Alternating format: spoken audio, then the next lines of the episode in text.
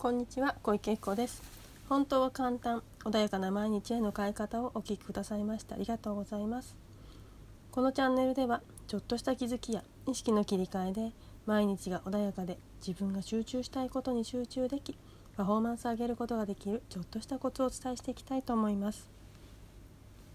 では本日は仕事がうまく進まない時はについてお話ししていきたいと思います。会社とかもしくは家事だったりとか何か趣味だったり習い事だったりとかそんなことでうまく自分のねパフォーマンスが発揮できなかった時っていうのはもしくは進まなかった時自分のことを責めてしまう人もね結構いるんじゃないかなと思うんですけれどもそんな時何が起きているのかそしてどうやったらうまく進めるようにいけるのかっていうのをね今日はお話ししていきたいと思います。仕事が進まない時に私を責めてしまっている時っていうのはああ私なんでできないんだろう私できないというそのできなかったり進まないうまくいかないここに集中しちゃってるんですよね。本来はできなかったらじゃあどうしたら改善どう改善していったらうまくいくんだろうっていうふうには思考が進めばいいんだけれどもそういかない時がある。そうすると悩みにつながってしまったりストレスに変わってしまったりすることがあると思うんですね。じゃあどうしたらいいかまずですねその私はダメだとか私ができないんだ私の能力が足りないんだっていうまあもちろん能力に関してはあるかもしれないんだけれども私イコールダメだとか私イコールダメな人間だっていうふうに決めてしまうっていうのは私の自分自身を否定していることになってしまうんだけれどもそれをやるとうまくいかないんですよね。例えばじゃあ環境今の自分の周りの環境その仕事をしている時とかうまく進んでいない時とかの環境を見てほしいですね。そのまあなんだろう周りの机かもしれないしもしくは空調かもしれないし例えばねあの今この時期とっても暑いですなのに節電だって言ってね温度をすごく高くしたら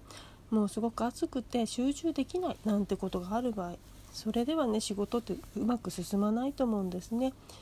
で昔ねちょっとあの節電とかいろいろそういうのがね一時期なんだろうな世の中の流れになった時がありましたけれどもそれでねあの結果的に節電したことによって空調の温度が真夏に上げられちゃったことによって営業マンのやる気が失せてしまったりってなると結果的に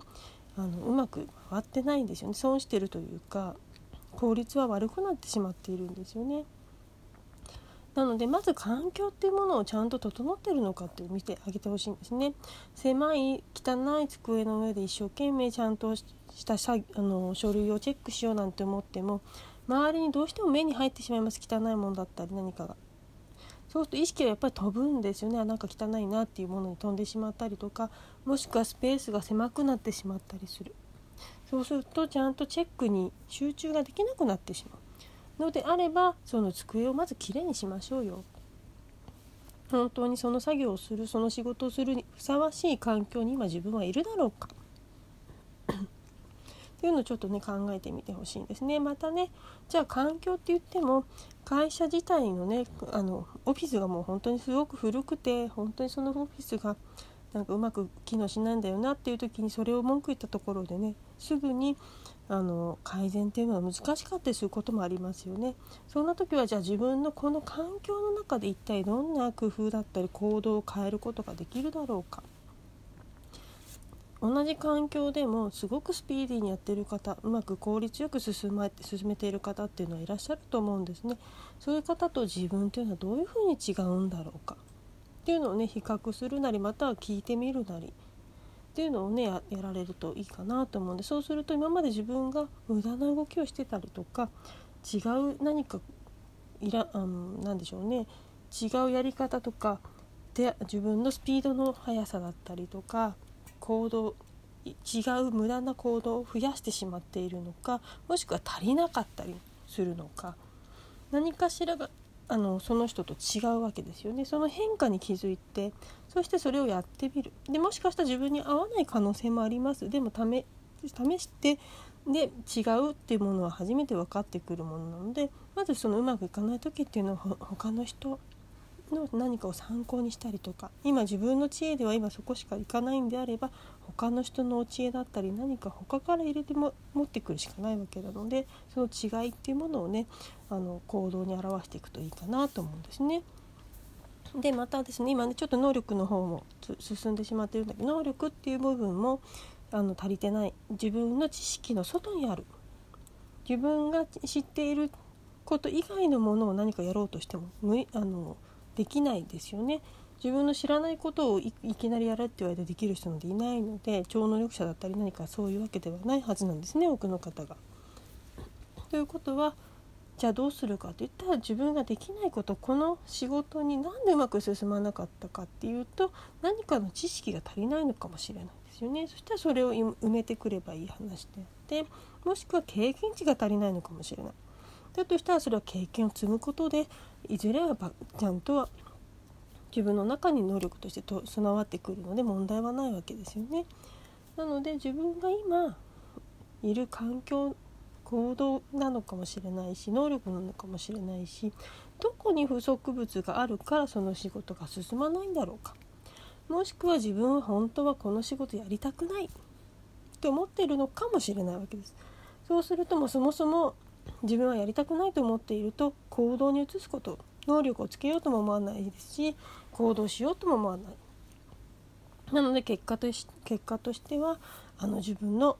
望んだそのパフォーマンスっていうのは上げられないわけですよね。なので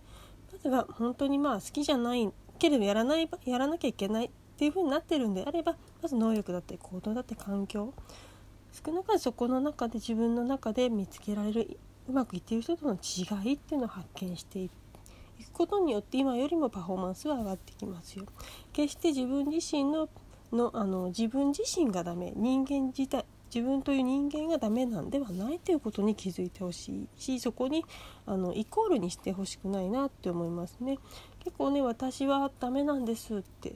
ああやっぱり私はダメな人間だからもっとやんなきゃいけないって言って過剰に頑張り続ける人いたりするんだけれどもそうではなくってもっとスムーズにやってる人もいたりするわけなんですよ能力がそんなにないんだけどうまくやってる人もいたりするわけなんですよね。なのでアイデンティティっていう部分とねちょっと自分のセルフイメージっていうか言い方もするかもしれないけれども自分自身っていうものを、えーと、否定しないまずは。で自分自身が問題があるのではなくその環境なのかの、えーと、行動なのかそして能力なのかどの部分で自分は今欠落しているんだろうもしくは足りないんだろうでも反対にそこに何かプラスをすれば自分はもっとうまくいくであろうっていうねエッセンスリソースをねちょっと見つけるというふうに意識を傾けてみてほしいんですね。そうすると今よりもねその私はダメだって意識が向いちゃっている時よりも全然はるかにですね前に進める何かやらなきゃいけない具体的な策が見つかってきます。一番よろしくないのはただダメだって言ってるだけで何もできない。何も変化が起きないっていうのが一番よろしくないので結果的に進まないし成果も出ないのでそういうことをねやっても何もね自分にとってもあの何でしょう建設的でもないですし他の人にとってもいいことではないので今やるべきこと進まなくて困っているのであればその具体的に歩める何が必要なのか何があれば私は前に進めるのかっていうことをねあのきちっと自分の中で落として考えていかれるといいんじゃないかなと思いますね。なのでまずはうまくいかない時っていうのはその何でしょうね自分自身の環境身の回りのものが本当に整ってるのかもしくは足りなかったら何か買ってもらう、まあ、会社にお願いして買ってもらえるんだったら買ってもらったらいいと思うんですね。でもしそれができないんだったらじゃあ別の考え別の環境を整える方法を考えてみたりとか。で環境が整っているもしくはそれ以上環境が変えられないっていうんであれば行動どういうふうに行動をとったらいいのかいつもよりも早くスピードなんでしょうね時間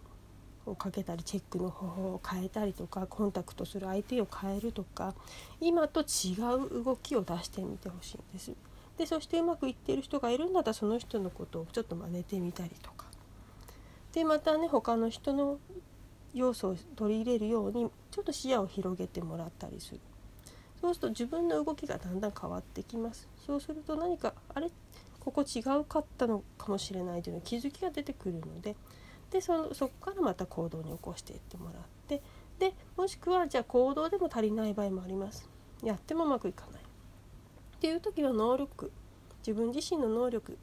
要は能力というのは自分自身自分自身ではないです。自分本人っていう存在レベルではないです。自分の今までの知識がなかったりとかあとは経験がなかったりとか人脈がなかったりとかそういうものをね足りない可能性もあるわけですねその時はそれを持っている人からお借りするとかもしくは積み重ねて行動で重ねていって経験として増やしていくっていうような方法もあるかもしれないですけれどもあくまでも私自身が問題なのではないよっていうことに是非ね気づいてほしいなと思います。ではね本日も今日あのこれで終わりにいたします。ここまでお聴きくださいましてありがとうございました。ではまたね次回もよろしくお願いします。またセッション等もしてますので是非ね直接会いに来ていただけると嬉しいと思います。では失礼いたします。